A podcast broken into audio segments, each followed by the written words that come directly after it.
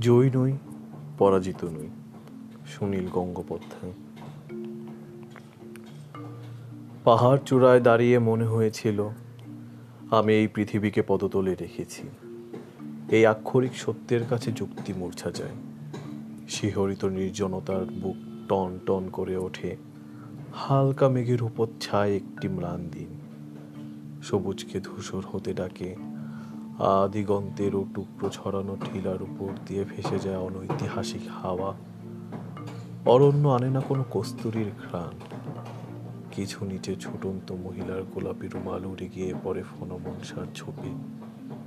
নিঃশব্দ পায়ে চলে যায় খরগোশ আর রোদ্দুর এই যে মুহূর্তে, এই যে দাঁড়িয়ে থাকা এর কোনো অর্থ নেই। ঝর্ণার জলে ভেসে যায় সম্রাটের শিরস্ত্রাণ। কমলার কোয়া থেকে খসে পড়া বীজ ঢুকে পড়ে পাতাল গর্ভে।